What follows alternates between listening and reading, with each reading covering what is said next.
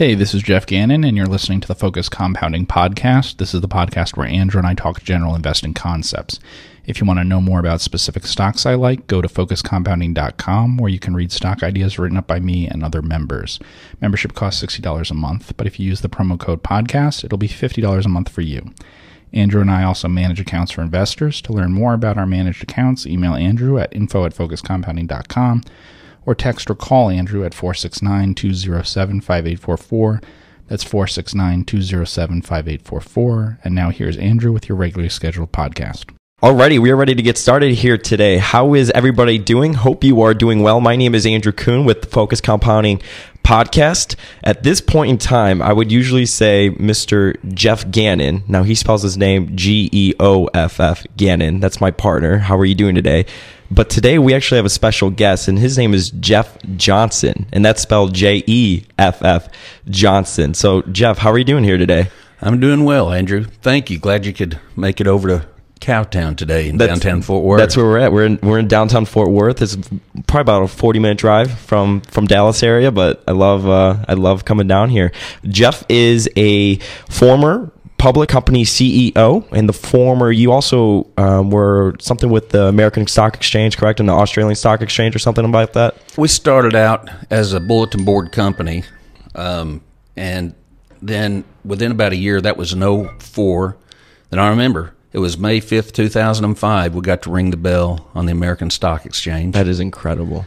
That and is then uh, when the New York bought the American, or they merged, um, then we moved over to the New York and did that for a while, and yeah, had a lot of fun. That is pretty incredible. So today, and typically when we bring individuals on the podcast, I always talk about I have this fascination with stories and how the narrative is always being written for people. Um, everyone's story is always changing. You could be doing one thing today, and then you meet somebody completely new, and it puts you on this completely new path. And you know, everyone's story is always changing. And I guess I want to take a little bit step back because I've talked about this a lot.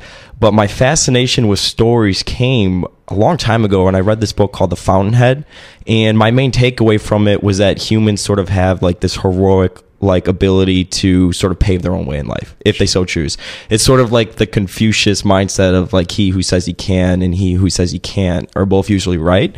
So today we're going to be talking about your story and maybe a little bit of a background on you. We have a lot to talk about and I think a lot of people get a lot out of this with your experience running a public company and obviously you have um, you know a great story to talk about. So maybe you could just kind of go back to 20 years old. I'm currently 22, and I think the average listeners on my podcast are probably 20 to 35 to 40. Once again, I'm the old man in the room. you're, you're the old man in the I room. used to be the young guy for years and years, and overnight, I became one of the older guys. crazy. That's at so 53. fun. So yeah, 53. So maybe you could go back to your early 20s, sort of your background, and sort of just tell us about your story.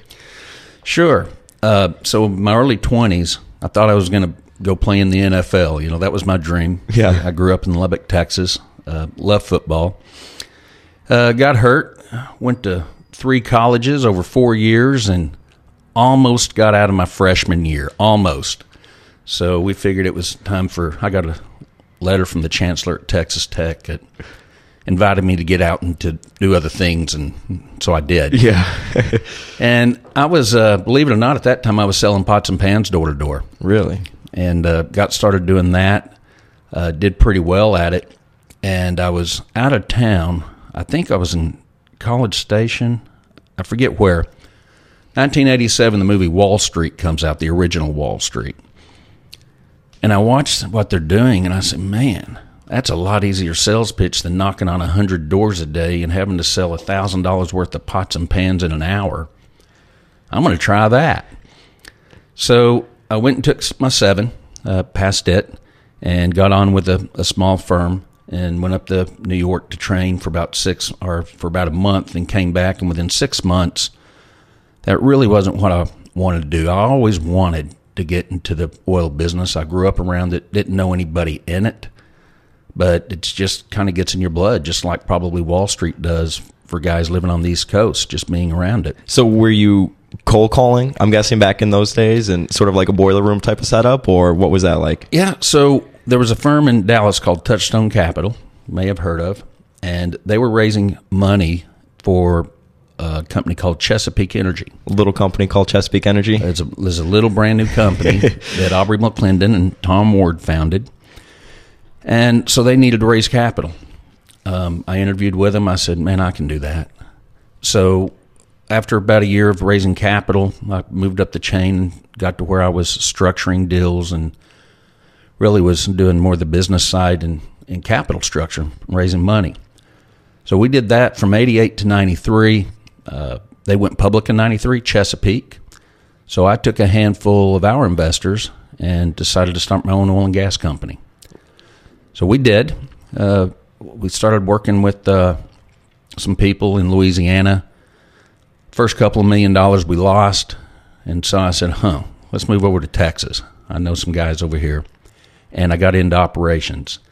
And so that's how I learned the business. Um, and that, that's something a mentor has taught me is surround yourself with really smart people, people you aspire to be.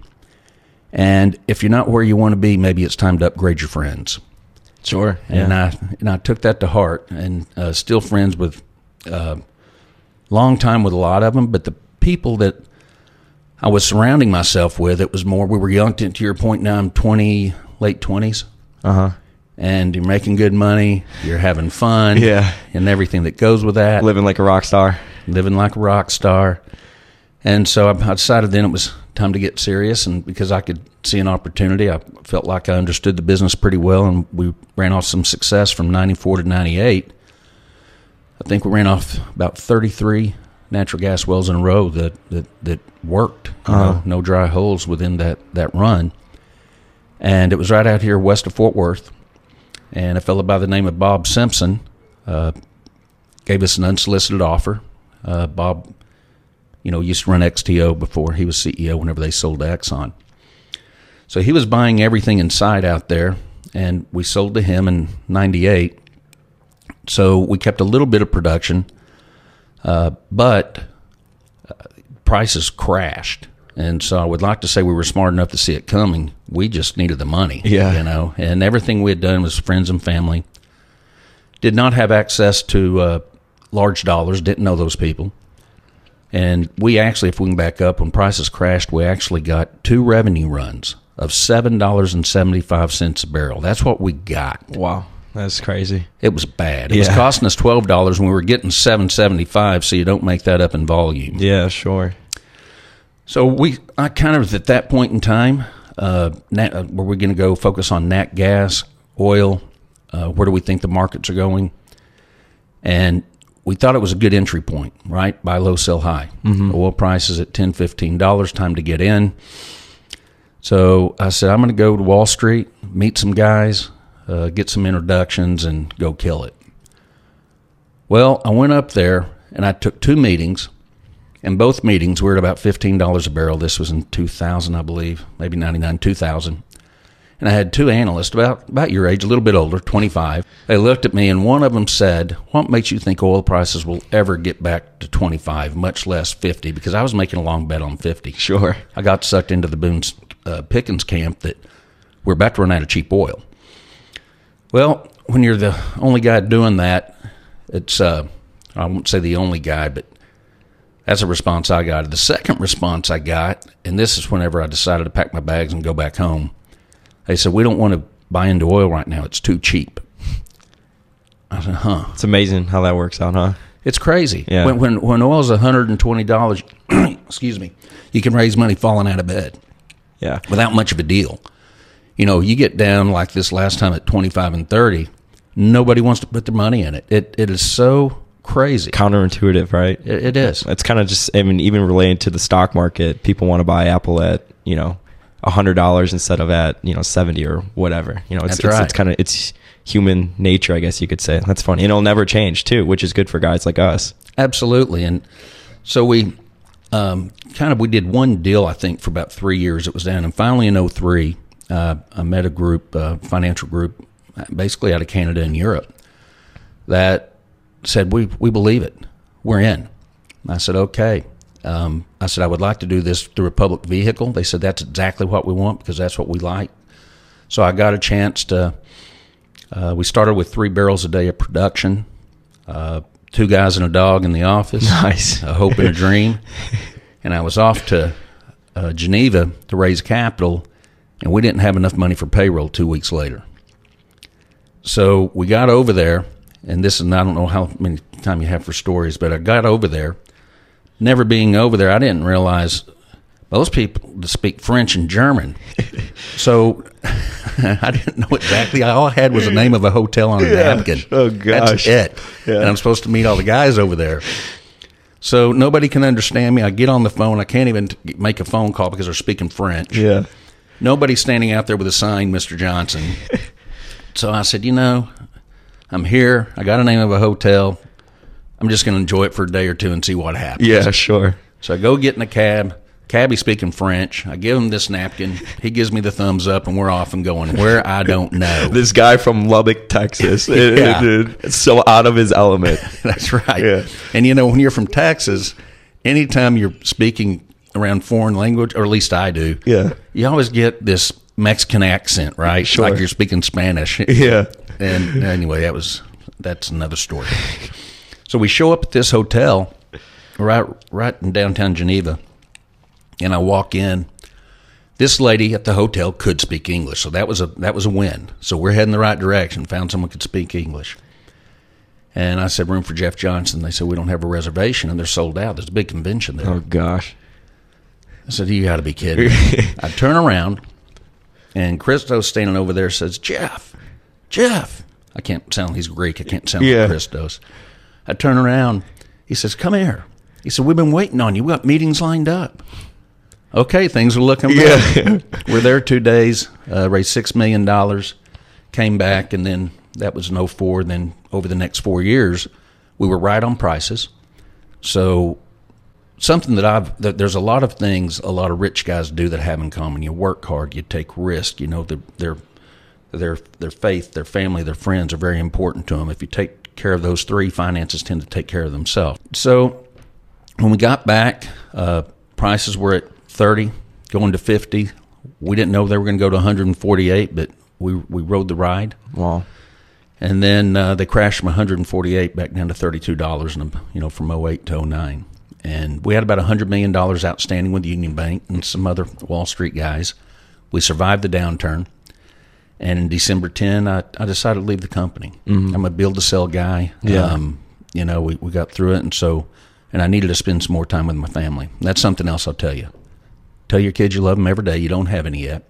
Spend time with the family That's awesome. spend time with your family and find a, a group of guys that you can trust that can mentor you and guys your age that you can work with and stay close to them Yeah, and we we talk about that a lot. How I mean, obviously, our business and everyone listening, quite honestly, it, it's so dollars and cents. It's always about money, and unfortunately, but obviously, there's way more important things than than all of that. absolutely because you'll i've learned if you and you know wealth is at different levels for different people Sure.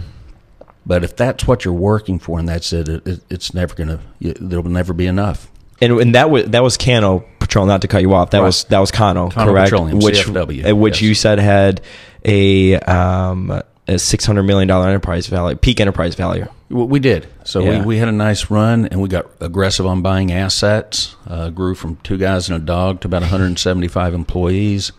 We're operating in New Mexico, Texas, and Oklahoma. And Why did you choose to go with the public vehicle? I, I needed the capital? Okay, I needed yeah. the capital, Mhm. and I didn't. My friends and family were not wealthy. Yeah. you know they they had some money, but you were, just, and that's why we sold in '98. Mm-hmm. I mean, we should have been. Well, we got a good enough price. We probably would have sold anyway. But had we had people of means with us, then we would have jumped out and been buying assets in 09 at 10 bucks Mm-hmm. instead of 30 bucks in 03. It's so interesting to me because you started out before that business. You you specialized in it, so you you know when you're specializing in that, and then you decide to become an entrepreneur and start Cano, and then all of a sudden you're running an organization. I mean, what was that experience? Where like you know it's a lot more than just two guys and a dog. Now you're managing people and. People are have mortgages and they're depending on you, and their kids are depending on you, and you're managing over hundred people. You know, my, one of my goals uh, early on, getting back to finance, I wanted to run a billion dollar company. I said, let's turn this into a billion dollar company. Didn't quite get there, but we got close. But along the process, and a lot of guys your age won't remember this, but there was not Sarbanes Oxley or what you call SOX. All this came about while we were public. A lot of changes in rules and regs. And so during that process, you know, they made it a, uh, I think it's a crime actually, uh, where CEOs sign off on bad financials. Yeah. hmm I'm going, oh my gosh. You know, I said, how does a CEO at any company know every number on the financial statements to be true at a big company or small company? So I had to go start taking some accounting classes at night. Yeah. I called some smart people I knew. I said, look, I, I got to learn this stuff Yeah. you know, if I'm signing off on it. So it was a great process to make myself go through that out of necessity because I sure as heck, you don't sit around and say, you know what, I'm just going to go take some accounting classes. Yeah. You, you just don't do that. Sure. So learned quite a bit about accounting and finance through it. Met a lot of good guys on Wall Street. Um, learned about the processes and how it worked, and uh, you know, overall, it was a great experience. I got to sit on the listed company council on the American Stock Exchange and New York Stock Exchange, and help you know come up with ideas and you know uh, just meet a lot of good people. Great a lot, a lot of other. CEOs and hear hear what they had to say and learn a lot. what was your experience like? Because again, I'm coming at it, and a lot of people listening are coming at it from, I guess, more of a analyst type position. Mm-hmm. So you have somebody like you who took this from, you know, four was it three or four barrels to two thousand plus or whatever it was. So Correct. this is your baby, your Correct. your lifeblood, and then you have some analysts on the other end of the, you know, side of things who are expecting next quarter earnings and a, as if like they know your whole business and you're not there 24 hours a day grinding it out you know so what was that Yeah. experience like dealing with i guess that side of you know running a public company because that's That- got to be tough That right? was an eye opener too. I was very fortuitous to have a mentor who was my CFO named Sam Smith. Well, Sam, you know, had just gone through a merger at Anadarko, about a seven billion dollar deal before, and after that, he went and started up another successful uh, public company here called Encore, who later sold for seven billion. And um, he was on our board as our audit committee chair. And I remember we had just got a loan from Union Bank of California. Our first credit facility was fifty million, and we were buying a fifty-five million dollar deal, and we were set to close on the loan the next day. And I get a call from my uh, lending guy. Uh, he says, "All right, Jeff." I said, "Hey, what's going on?" yeah He said nothing. I, I said, okay, we set to close tomorrow because we're we're we're closing on this fifty five million dollar deal. It puts us over the top, sure and we're, we're going to use thirty million of, of debt, and we had the equity raised. He said, "Can you come over tomorrow?" Oh no, it was the day after. It was two days later. So this is two days before. I said, "Sure, we we're okay." He said, "Yeah, just come on over. I want to buy you lunch." oh gosh He's in Dallas. uh-huh So I drive over to Dallas. We sit down, and he looks at me and he says, "You know what I'm going to say?" I said, "Hopefully you say we're still good to close." He said, "Yes." I said, "CFO." He said, "Yes." He said, "We're going to close on this. We're happy with the way things are, but you know, you really need to find somebody that can help you navigate those shark-infested waters known as Wall Street." sure yeah So I came back and I called Sam, and Sam was in retirement age. He was early mid sixties. I said, Sam, how would you like to one more? yeah We'll do do it. hang one the more shingle time. out one more time yeah He said, Well, and he smiled. I think he knew that was coming. Yeah, said, Well, sure. you're going to have to humor me. I said, I can humor you. I said, Well, we can get the board to approve this real quick. So Sam came on, and I learned as much from him. I, I, I was so blessed to have, golly, five, six guys, 20 years my senior, or in one case, 40 years my senior yeah that would just take time. And I'd encourage you back to your earlier question. If ask somebody, Yeah. If you're looking for a, a mentor or input, you gotta ask because they're not going to volunteer it. They're busy, but more times than not, you're going to find successful people are willing and want to help the next generation that's coming up because you guys are going to be taking care of us one Sure. day, right? Yeah. Right? Do you think it's because they remember what it was like to be 20, 30 years old and just kind of starved for knowledge and just wanting to get after it? Absolutely. When you sit here, you know, and I'll I'll just use my kids for example, and it's this way with with young men that we work with. You have when you've been in the ball game, you, you can kind of see what the pitch is coming, or at least you know there's there's going to be one of two or three pitches. I Sure. know that. Don't know which one, but here's what you need to be looking for. And you see guys at the plate that just get their knees buckled because they have no idea what's coming, and it's only because they just haven't had the experience. I mean, they're talented, um, they're smart. I mean, my gosh, you guys now, it's amazing with all the technology and how you guys understand it, and literally can get. I can get information now from analysts or someone that in five minutes that would used to take us four or five days. Wow. You know, it's Yeah. just and, and information is powerful, and how quickly you get it is powerful. Uh, that's a that's a market advantage, competitive advantage, I believe. So I got off on a tangent. Where were Definitely. we? So, no, no, no. So that's great. So then you, so you left to go spend more time with your family. I did. So this was sort of a new era of your life. And then what did you do during that time? When where was the price of oil at that? Because we're going to get to what you're currently doing now, which I guess this all sort of um, ties into that. So where was oil at when when you left Cano? Yeah. So at the end of ten, it was it's on its way back up. I'm going to say around 70 Uh-huh. Uh, we can look and see seventy eight. So on its way back up. I left, and I said, "Okay, we'll we'll wait for the next correction. I'm going to go spend some time with my family." I, I did not do from 04 to 11. I was I, I worked a lot. Uh huh. sure. I was on the road, but you know that was that's just what I did. Um, so 11 it gets up to 100, goes over 100. I said, "Okay, we'll see a correction here in about a year and a half." 12, it's over 100. 13, it's over 100. 14, it's still over 100. And I said, man, did I miss this? yeah. I said, I know we got more production. You know, we can talk macro if you want to. I said, but the numbers, it just doesn't add up. And you had the, uh, you know, all the new fracking that was coming on horizontal, the Permian Basin uh, that was just really coming on, Bakken, Eagleford. Really, to be honest with you, it it performed a lot better, a lot quicker than I thought. Um, so then 15, it was over 100. Then mid 15, it started coming down. I said, okay, this is it. And we watched it, and in January of 16, got back down to $26. I said, okay, th- th- this is our entry point. This is what we need to do. So I called up a, a friend of mine who's uh, uh, in the building. He's a pretty good sized builder here, both commercial and residential. And he's all, and he had told me, he said, Jeff, I want to diversify into the oil business. When you get ready to, to do something, call me. And I've never really had a, well, anytime you have investors or partners, but I'd never had anybody come in at the beginning with me before. So that was a question. I was prayerful about it and said, you know, this time I want to have somebody with me.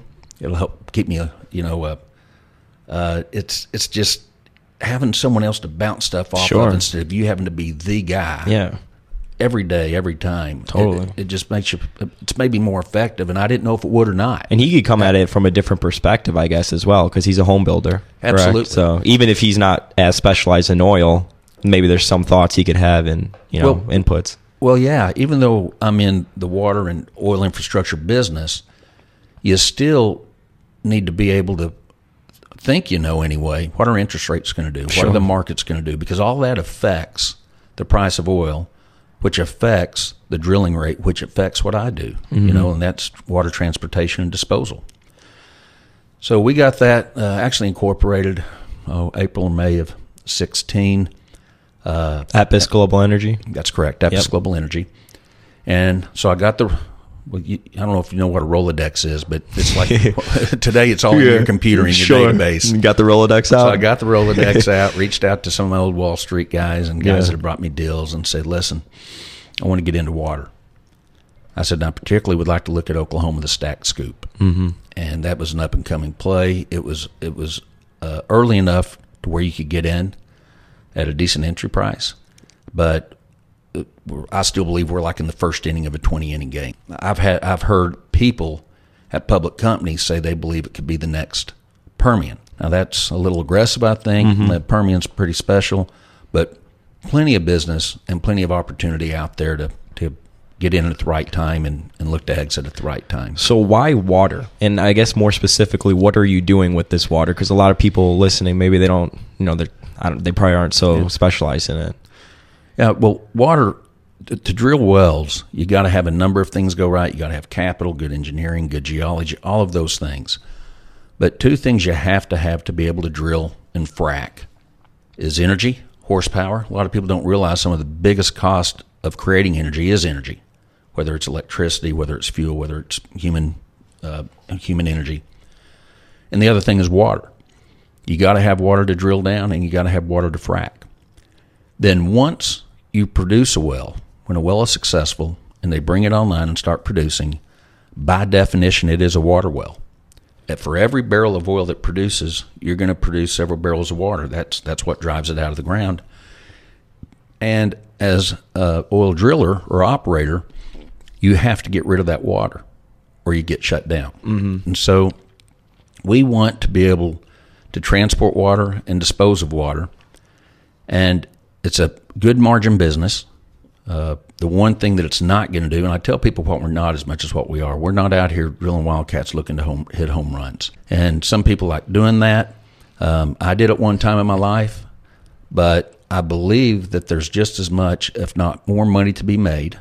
Maybe not as fast as there is drilling wells without taking the risk. Everything we look at, I look at what's the worst thing that can happen. Mm-hmm. When I drill a well, the worst thing that can happen is I drill a dry hole. Well, that's not good. Yeah. In this, I believe the worst thing that can happen is once you capture market share, which we're in the process of doing, then it's just the, the, the drilling rate. Because once a well comes online and, and it's producing, generally speaking, you got to keep that well producing or you lose it. You know, there's certain clauses in the leases that if you go so long without production, then it reverts back to the mineral owner and or landowner, and you lose the asset. So, in a low price environment, I feel like uh, you know, maybe our distributions that we uh, pay out might contract a little bit. Uh-huh. But as prices go up and more rigs go to work, then of course it gets more competitive, and so you can raise your prices a little bit and still capture some of that upside. Uh, but we think it's just a great way to have exposure, you know, to the energy cycle without taking the risk Sure. associated with after having the drill wells. Yeah, it's really it's really unique because it's funny when you think oil, everyone always thinks drilling, probably a bunch of leverage, a bunch of risk, etc. You know, kind of boom or bust. Hmm. So it's a different way to sort of play the cycle, which is obviously great. What did I'm curious? What did Cano do with the water back in the day? Well, that's what made me think about this. Yeah. Even though we were a $650 million company, which is reasonably small for this industry, it, it'd be a small cap, we, we were pretty well vertically integrated. So we had some our own drilling rig, we'd have our own completion uh, rigs, and we had a lot of our own water hauling trucks. And we'd sit down quarterly and would look at the water and what we'd spend on it. And I'd think to myself, why are we drilling wells?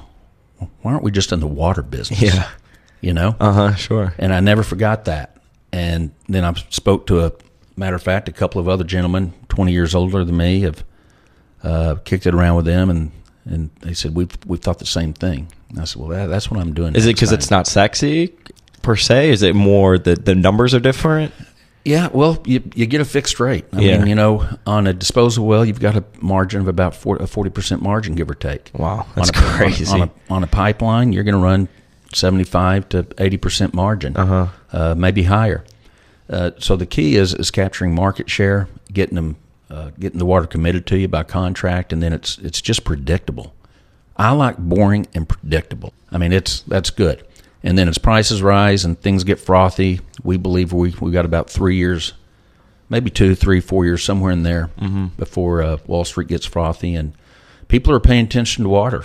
Uh, you know, there there's some big money going in, private equity, and I can No. see how private equity like it because of the predictability of it. I guess there's that margin of safety there. Absolutely. Your your your risk is going out and grabbing market share, and then after that, once a well comes on and produces, you've you pretty well de-risked that because they're going to keep producing. Mm-hmm. And then the biggest risk in this is your your drilling. You know, if drilling shuts down, then that that's going to affect how much your growth can be. And then if that happens, you need to be able to tap the brakes a little bit and and stay in there and be ready for the next opportunity. So when you started Epis, did you know that you were going to go into water? Then was that the the, the plan? No. because I guess what is oh, Epis? oh, with Epis? Yeah, Yes, Epis Global Energy. absolutely. Yeah, uh-huh. absolutely. So we bought a little bit of oil production, but prices ran pretty quick this time. Mm-hmm. I mean, they were they went from thirty to fifty to sixty in just a few months. yeah. And I don't I'm not going to pick the top, I promise you, and I'm not going to pick the bottom. Yeah. But if you can get that bandwidth where you're near the bottom and, and then develop your model while the, the overall markets are improving, then sell as you uh, go towards the top of the market. That's the plan. But yeah, Epis, that was the plan. Water, and we didn't know where we could get an entry. Our first choice was the Stack Scoop in Oklahoma, but we we considered you know Eagleford, uh, Barnett, Bakken, but we found a, a little company, which I like. So it it wasn't startup; it was early stage. They've been in business about a year. Used mom and dad's money, their own money. Started it with a single truck uh, in December of 16.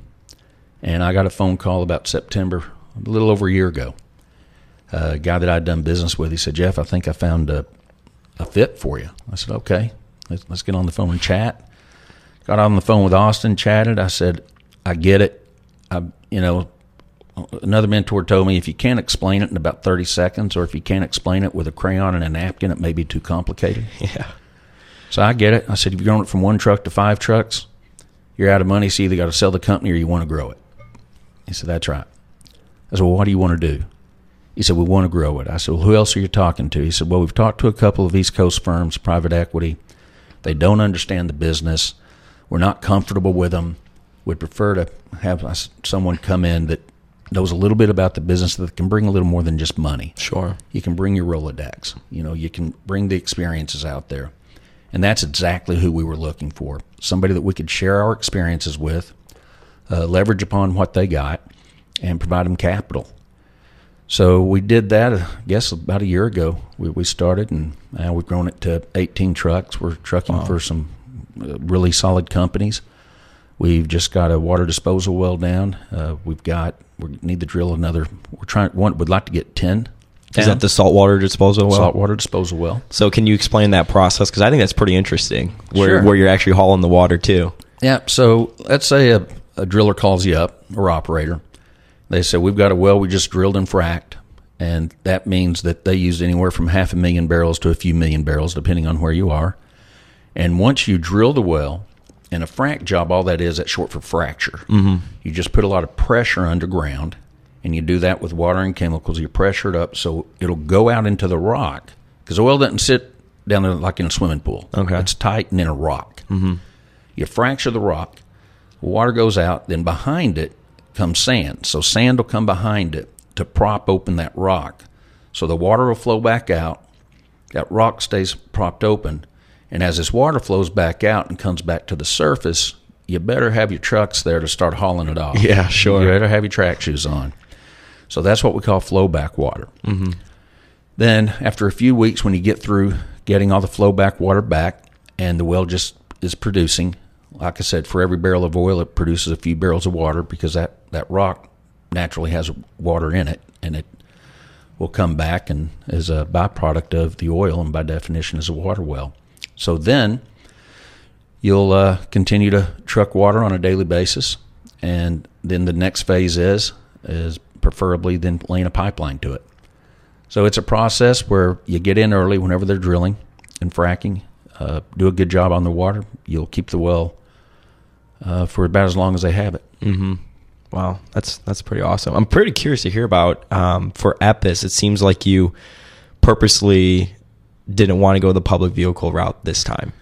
I, I mean, with with your background, mm-hmm. it probably would have been pretty easy to go out and raise whatever you wanted if you want to pull out the Rolodex. And from what I understand, you and I do know you are going more to individuals Correct. this time with with Epis. What was the decision like there, and why? The, well, the decision was lucky. It was the Jobs Act of 2014. Whenever they passed that, there's a section of 506c exemption to where I can advertise and do things like this and go out to accredited investors. And that wasn't available uh, before. So, effectively, sim- simply said, we're trying to bridge the gap between Wall Street and Main Street. It is expensive to be public. You pay a lot of fees out to bankers, uh, brokers, and just to be compliant with being a public company, and cost you a few million bucks a year. So we thought if we could remove the middleman, let's go directly to the investor or the registered investment advisor manage money, whatever you want to call it, then we think we can be successful. We can pay them more, and upon exit, we can get more. So it's a win-win. And and I didn't see anything out there before we jumped into it. Obviously, I wanted to know who my competition was. Who am I competing with? How are we going to raise capital? So you had three choices: the public markets, uh, private equity, or go directly to the investor. We we knew it would take a little longer to raise the capital, mm-hmm. but it gives us a lot more freedom, and we can pay out a lot more to the investor, and we can spend more time working in the oil field than we are flying around the country to tell analysts why we're doing what we're doing. Yeah, sure. Completely different. So then, in in that fund, you have some production, and then you have the water hauling company. Mm-hmm. In, in our first fund, that's correct. Um, we bought a little bit of oil production, and, and that's doing okay. Uh, we've got the uh, 18 trucks hauling water. We're getting paid on that. We got a, a water disposal well that's fully operational. Uh, just closed on that about, I think, the first of November, and it's doing well. And we're actually uh, upgrading it, improving mm-hmm. it.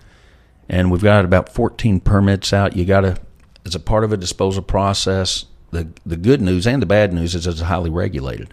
So rules are in place. You're in an area they know about it. It's not a whole lot unlike building a building. You have building codes you got to abide by. It's the same thing whenever you file your permit. So you go through that process. It's not it's not uh, it's simple, but it ain't easy. And so we're in the process of doing that. We've got I think 14 filed, four or five additional approved, uh, picking up more market share. So it's really a good time, and we want to get as aggressive as we can in 2019, uh, put more disposal wells online, uh, we feel like we got the customer base to fulfill all the uh, water commitments we need, and then and then look and see what happens in 2020, 2021. Mm-hmm. You know, there there's some dynamics out there that that could get uh, oil prices moving north then, and if they don't, we just keep collecting our money and making distributions. Yeah, and, and and that's the crazy part because again, when when people think oil, they think risk. I think a lot of people associate, you know, like debt and leverage, and you don't even have leverage in this. That, that's the second thing we wanted to do. Had yeah. we gone to a private equity or Wall Street, they're going to tell you they want debt. As a matter of fact, if you, uh, I don't have the list in front of me, but I follow a couple of good analysts, uh-huh. and they follow a handful of everything from micro cap to your big cap. So 250 million to 50 billion. Yeah. Mm-hmm and there's about 77 companies that most of these guys follow. The even today at these prices, and it's remained that way even when we were up at 75. You know, today we're around 52, I think, uh, dollars a barrel. 80% of those companies, I think 15 out of the 77, so whatever number that is, as of two weeks ago, had negative working capital and were outspending cash flow by 140%.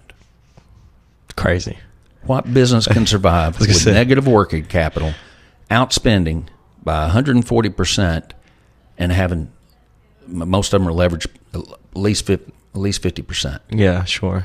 So although they might be making positive earnings, every one of these loans are interest only. Yeah, scary. Every one of them are interest only. So I didn't want to be because that it can be intoxicating 4% money. Sure. 5% money. Well, interest rates go up oil prices go down, things happen, and so this time, uh, that's the other thing. No, no debt, no bank debt. As a matter of fact, in our covenants in our, our current uh, fund that we have, Fund H2O, we're forbidden from borrowing any money unless we borrow it to pay back the investor. Mm-hmm. Wow. So then, so there's no debt, no leverage, and then you're paying the investor monthly distributions. Correct. We pay a 10% distribution rate annualized. Uh, we pay it out the first week of every month. And we do that up until we have an exit. And upon exit, then they get paid first again. And and on the distribution, they get paid first. So they the investors get their distribution before we do. Uh, on exit, they get back 110% of their original capital contribution. So on a million dollars, they make 100,000 a year. At exit, they get a 1.1 million mm-hmm. lump sum before we get anything. And I'm com- I'm comfortable, and the reason we do that, I'm comfortable with the risk and I don't necessarily believe that people not in this industry should take as much risk as I do. Um, but if, if they can live with a 10% distribution rate and first out upon exit, then I'm very comfortable taking the risk on what we can create because if we do that, I'm gonna I'm gonna do very well. Sure, and, and great for the investors as well. So boom and bust cycles they tend to take out a lot of smaller companies. Mm-hmm. I would say. What do you think causes that? Is it because of the leverage and the outspending working capital that you referenced before? Absolutely. So is it really just a sort of a race just to kind of grow it as quickly as you can at all costs and kind of try to get an exit? You think, or Well, it, you're exactly right. I mean, by definition, an oil well is in self liquidation mode from day one. Mm-hmm. There's a finite amount of oil, and it starts producing at a high rate and declines over time. I mean, it declines about as fast as depreciation on a car. If you take a look at these big horizontal wells being drilled, um, I would say on average, you're going to see about a 75% decline rate your first year, and then a 40% wow, and probably 30 to 25 percent and and so forth. So it is a uh, depreciating asset. Mm-hmm. So you better it better what we call payout. It better pay back the investment quick, or you're you're going to be on a treadmill. Yeah. and most most companies are on treadmills. And if you're not adding reserves, if you're a public company, your stock's going to go down every quarter. These analysts that you were talking about want to say, have you added reserves? Have you added production? Remember, I was asked that. Maybe I didn't handle the question too well, but a guy asked me on one of the calls. on an earnings on an earnings call. Yeah. So, what's your production going to be next quarter? I said, man, I don't know exactly what it is today. How in the world am I going to know what it's going to be next quarter? Yeah, you know? Sure. And, that, that, that I learned from that. Yeah. You don't say that, but but it's true. And You're just people- being honest, right? yeah. Well, and they say, well, Is honesty bad for business sometimes? uh, I don't think so. It's good. there's there's a lot of ways to to be honest. Now I probably should have chose better words. Yeah, sure. You know, and said the same thing. You know, and people ask us that now. And I finally got to the point I said, you know, I don't even know exactly what time I'm going to eat dinner or what I'm going to eat tonight. Yeah. And I know I'm going to eat. Yeah, sure. I don't I think I I think I have a I have a thought process on where oil prices are going to go. I have a thought process on which companies are going to be in trouble. We've got a thought process on who our exit is. And that kind of leads into another topic that where I think we're a little different um, than some, not than all. But when anybody buys an asset, they spend a lot of time, a lot of due diligence, a lot of scrubbing, uh, trying to figure out how to finance it, making sure they understand the asset. But generally speaking, when people sell, it's I call it the four Ds. You know, because someone dies, death, debt, the banks call death, divorce, or disease. I guess disease and death are the same thing, but if someone gets sick, and we look at I look at it a little different. And this is another lesson learned from a couple of mentors. Yeah. I said, Jeff, always be ready to sell. Always be ready. So as we go through this, um, we also, you know, with our Rolodex, know people, there's going to be companies that in six, 12 months are, are going to be in trouble. I mean, you can, you can see line of sight usually within six months. They're going to bust debt covenants. They're going to miss production numbers. And if they do things like that, boards don't get bonuses, CEOs don't get bonuses, CFOs don't get bonuses. So as we grow this, when we get to some critical mass, we'll we'll let people know. Mm-hmm. You know, we're we're for sale. We're not going to be cheap, but it's going to be easy. You know, and it's and it's not going to be. You still got to be within market. I mean, you're not. But but we can go top end of market and put the word out and let them know we're ready to go. So be strategic on the sell side too, not just on the buy side. Don't don't just sell because prices run up, or don't just sell or feel like you have to sell uh, because somebody gets sick or dies or you know taxes. Sure. you know, even that. So we believe we're going to be strategic, and by not having any debt, it allows us to do that Because You're- you could just sit there and collect, keep clipping, right? that's right. Yeah. And when you go to sell, that's something else the seller looks at. Well, what's their motivation? If they got debt, is the bank breathing down the neck? Yeah, sure. You know, and and so it's uh, having options is important, and it's just amazing by not carrying any debt. And it is so contrarian to people in REITs in real estate. Even my partner. What do you mean we're not going to get any debt? Don't need debt. I said, trust me. In your business, you got to have it to make money. In this business, you do not want it and then it's real contrarian to people. But we can still make the same returns as real estate. You know, ten percent distribution. You know, that's I think that's better than most REITs. uh, without without having that risk of losing the asset. Yeah, it's in, it's incredible. So you, I mean, it's a lot more safe for the investors as well, and it's probably better for you running the company. You're able to make it's totally different. If you have, whenever you have debt, you, you pretty much have to have a full time person on board, just keeping up with your numbers, because you, you can. It's not about just missing payments. It's about tripping up on all these covenants they have. You know, based upon your your current ratio, based upon EBITDA, that they have a bunch of different ratios, and if you don't see that coming, and it happens, and you haven't notified your bank or your bondholders, yeah, that's a that's a Big- tough day. yeah, big issue. That's a big tough conversation you're having that they're about to ch- take their hunk of flesh. So I just recently reread. I think it was the title was "Smartest People in the Room." It was about the Enron story, mm-hmm. and it's a great book, and is so interesting to me because it's almost like stock prices to some people, or I guess specifically to them, it was almost intoxicating for them. They had mm-hmm. their, their ticker price everywhere in the elevator, on everybody's screen. The company just cared so much about the stock price, obviously. Yeah. So what was that like sort of I guess being able to pull out and see what your current market cap or what the market thinks Cano is is worth every single day. When we started out, when I first got there, because it was cool, you know, you pull up the computer. Yeah. Back then, it was Yahoo Finance was the big thing. Yeah. four hundred five, and you look your stock price and and you have it on your screen. And once again, Sam, one of my mentors, said, "Jeff, man, you you, you need to get away from just that." And so then I went too far to the other side. I, I wouldn't look at it Yeah. every day. I mean, you know, closing, you need to know. Yeah.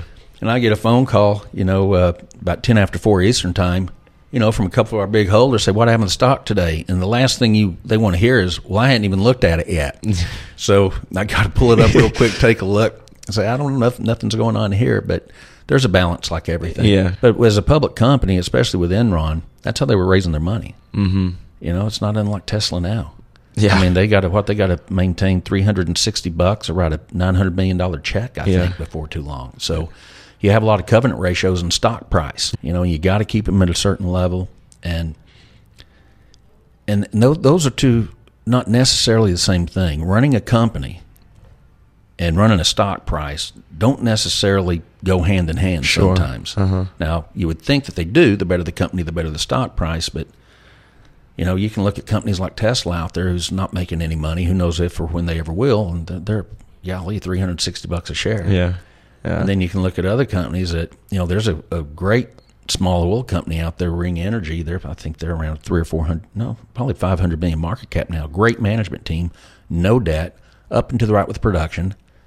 Yet Market doesn't care. They've gone from thirteen to seven, yeah. Yeah. And they got plenty of cash. Yeah. It's crazy. Yeah, It's kind of and you know, and I was uh, I think Jeff Bezos said the founder of Amazon. He said that what he's doing right now as a CEO, he's he's already he's having to perform today for like next year's earnings or two years ahead. You know, because a stock price. I mean, what is it? It's the future cash flow. You know, so you're having to to sort of uh, think about that. that. That's pretty crazy. So I'm going to actually. I have a couple words I'm going to throw out at you. I heard this on the radio the other day, Okay. and I thought it was pretty interesting. So I'm going to throw out some words at you and just get like your quick initial thoughts that comes to mind. okay. Okay, so Chesapeake Energy. Debt, Yeah, debt. Um, and the, the and Aubrey and and you Tom- knew Aubrey, right? I did indeed. Um, when he passed in sixteen, that that that was tough. Aubrey was a, a visionary. He went, you know, regardless of what you thought of the guy, he was smart. I heard he was intense. He was intense. Uh, but he wouldn't take no for an answer.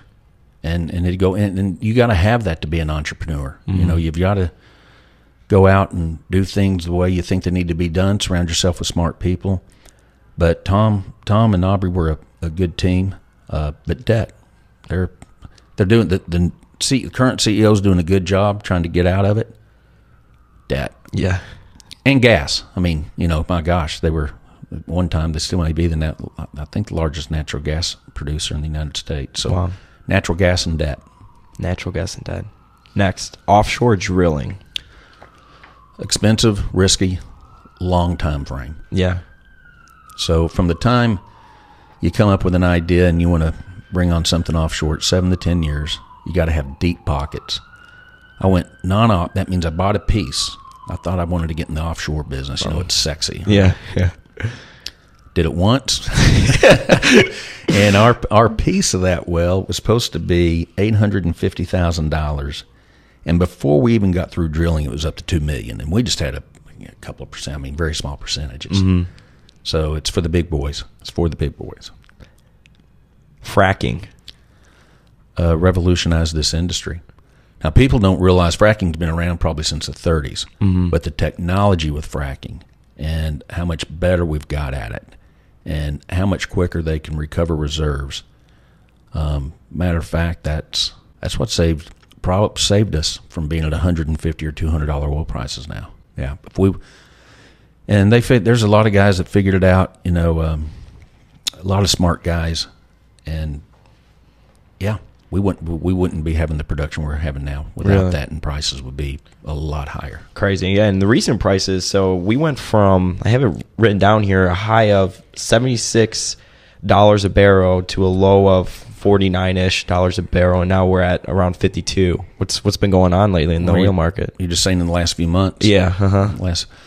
I think it's two things. I think the fundamentals are there for us to get back, you know, north of a, a hundred. If you take a look at OPEC in general, and each nation is different, but they need about eighty-five dollar oil for their budgets to work. And I just told you what the seventy-seven of the top public companies are doing Yeah, at these prices. Sure. Uh, however, I think there are a couple of others. I think people are concerned a little bit about interest rates, which can affect the worldwide economy, which can you know affect demand. I think that's the biggest thing. The second thing, as much as I like Trump's policies, he's not doing us any favors going out Yeah. there, you know, trying to, you know. That was going to be my next one of what you think. Yeah. I was going to throw out Donald Trump. Yeah, I, I like the policies. Yeah. I like what he's doing. I was I was speaking with a good friend of mine who's a pretty good sized rancher and farmer out in West Texas, mm-hmm. and we were talking about it. And this was when right after some of the tariff threats and and that affected his business. I said, "What do you think about it?" He said, "You know, Jeff," he said, "it's going to hurt us a little bit short term, but it needs to happen." And I feel the same way about the oil because he, you know, you can't you can't control the oil price. Mm-hmm. I mean, the market, since it's the most liquid market in the world, you can buy it, and that's another reason I like it. Is if you have oil today, you can sell it in the market in five minutes. May not know what price you're going to get, or you don't have to sell it. So it's, uh, yeah, it's interesting. So I think it's really more of a macro because if you take a look at what we're producing worldwide, what the worldwide demand is, and just basic. I mean, we grew when we were having from about 2009 to 2016. What did we average? One and a half, two percent worldwide growth GDP. I mean, it was low. Mm-hmm. That was the new norm, right? Yeah. Even during that time frame, we were growing at about a million to a million and a half barrels a day of demand every year. And here's what's interesting. So we're at about, give or take, I haven't looked at it this month, but let's call it 100 million barrels a day of demand mm-hmm. worldwide. And if you increase, let's just say 2%, 2 million barrels a day every year. Well, five years from now, that's 10 million barrels a day. Well, your baseline for that 100 million is declining. And I, I don't think you'll find too many experts disagree that worldwide demand is declining, probably on average about 5% a year. So that's 5 million barrels a year. Let's call it 3 million barrels a year. So you take 3 million barrels a year that's going down, you take demand that's going up 2 million barrels a year. That's 5 million barrels a day of new production you have to bring on to mm-hmm. stay flat effectively. You- get what I'm saying? Yeah. Is that mm-hmm. too confusing? There are three countries in the world that produce 5 million barrels a day Russia, Saudi Arabia, and the United States of America. Exxon Mobil, on their liquids production, oil, forget about their gas, they're barely over two. Jeez. So just to stay flat, you, you got to bring on two or three Exxon Mobils every year. Hmm. and so it's and so that's the other dynamic of it. So if, if production went negative, I mean, if demand went negative, if just the economy went to crap and it went negative, then you don't have to grow it as much. But the thing that I always look at is in a pretty slow growth economy over five or six years at one and a half, two percent growth, demand still grew at about one and a half percent a year. So I believe with uh, the economy, and the upside is if we can get to three or four, we're, we're there down in the United States. But if this worldwide economy can get to about a three percent, you you could see oil prices run quick. because it doesn't take long to chew up through whatever excess we got. To right back now. over hundred dollars a barrel. Yes. Yeah. Yeah.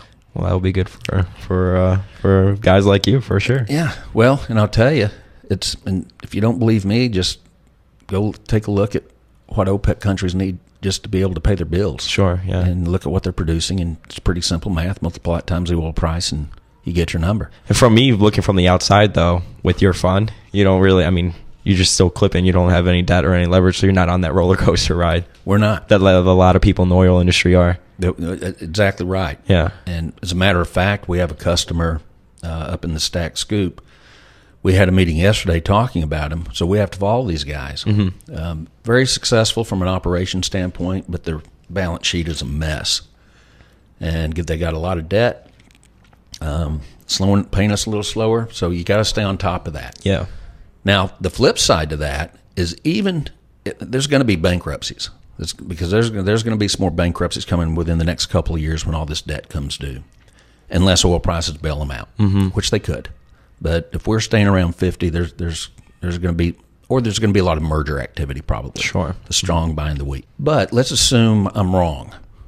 I've been wrong a few times in my life, so let's just say I'm wrong, and prices go back to thirty and stay there, and some of these companies file BK. What's the worst thing that can happen? That's what I think about. I believe that all the uh, assets that we have that that, that are generating income, the, the water disposal wells, they'll they'll be okay. Now, distributions might compress a little bit because we may have to drop drop our prices just a little bit if prices get down that low and but we own the asset. You completely own the asset. The next thing you got to look at, well, what happens if one of your customers files bankruptcy? Well, the trustee still has to pay the electricity bill and the water bill, just like a real estate building. You know, if it goes into bankruptcy, you still got to keep the rent coming in, and you got to keep paying the water and electric bill. So they have to keep pumping water and, and, and disposing of it. As they still got to keep producing the wells. Yeah. yeah. Wow, that is that is incredible. Well, Jeff, I want to sort of bring this here to an end, and one of my favorite questions that I ask every individual that comes on is how can they improve as an investor? So I'm going to propose a little bit different to you. How do you think everyone listening can improve as an entrepreneur, or just some qualities that they should, you know, you think from all of your experience working that they could sort of add to their toolkit, if you will? to me, more than anything, you, you got to work hard. Number one, you got to be willing to work hard. As Boone Pickens told my son, we were visiting with him, and he asked him for advice, and he said, "If you want to get rich, you got to work your ass off." and that's pretty. Well, excuse my French, but that's pretty blatantly said. Yeah.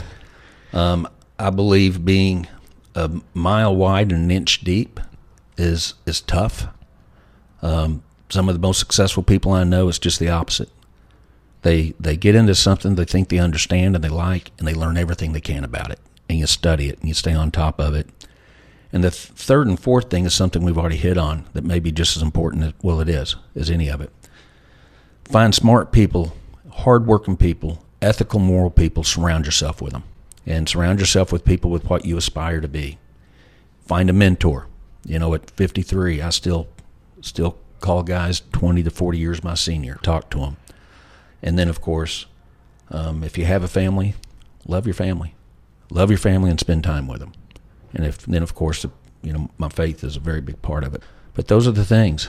Surround yourself with the right people. I mean, that's what your parents always told you. Yeah. You know, you you you will become a product of your environment. Yeah. I it's going to happen a lot. that. It's going to happen a lot quicker if you're in a bad environment than it is in a good environment. But you stay in a good environment long enough, you'll become part of that and improve. That is that is great, and I think a lot of people are going to definitely take a lot away from this. So, Jeff, thank you so much for coming on. I, I can't appreciate enough. And if people want to get in contact with you, learn a little bit more about Epis, how can they do that? Yeah, so they can give me a call here at the office, or well, go to the website, uh, episenergy.com. Uh, they can call us here at the office at uh, 618 316 8777 uh, or shoot me an email. And it's Jeff, J E F F, Yeah, you got it. at episenergy.com. And of course, they can, if they're in Fort Worth, want to come see us. We're, we overlook uh, the square, the beautiful Sundance Square. The beautiful Sundance. Square. Looking is. at a big a big Christmas tree. That's right. I like it. And we're at 500 Main Street up in uh, Suite 820. But no, we'd love to talk to people. Uh, you know, it's uh, love the business. Yeah. and I like interacting with people. Uh, people come in, they have my cell number. We chat. So that that's it. That's awesome. Well, Jeff, thank you so much for coming on, and we're uh, we'll we'll we'll have to bring you back on when oil prices are you know going crazy or whatever. But I really can't thank you so much for coming on. Oh, thank you for having me, Andrew. I really appreciate it. Thank you. And thank you very much to everybody for tuning in with us here today at the Focus Compounding Podcast. I'm going to put Jeff's email and all of his information in the website in the show notes. So be sure to check that out if that's something that you are interested in learning a little bit more about. Um, just a few housekeeping items. If you have gone over to our website, we have added a few different things. There is now a free part of the website where we are going to upload content. And to be able to get access to that, you just have to put in your email, I believe, and um, from there on out, you will have access to a lot of free content on the website. Also, if you do go onto that list, you will also be added to Geoff's Gannon, Geoff Gannon's uh, monthly or excuse me, weekly memo list that he will send out on investing principle to your email every Sunday. Other than that, thank you everybody so much for tuning in. If you do like the podcast, you want to help us out, feel free to give us a rating and review. That helps spread the word for Geoff and myself. And you could also follow us on Twitter at, at Focused Compound. Other than that, thank you so much to everybody for listening. Have a great day. Hey, this is Geoff Gannon, and that was the Focus Compounding Podcast, the podcast where Andrew and I talk general investing concepts. If you want to know more about specific stocks I like, go to focuscompounding.com where you can read stock ideas written up by me and other members. Membership costs $60 a month, but if you use the promo code podcast, it'll be $50 a month for you. Andrew and I also manage accounts for investors. To learn more about our managed accounts, email Andrew at info at focuscompounding.com or text or call Andrew at 469 207 5844. That's 469 207 5844. Thanks for listening.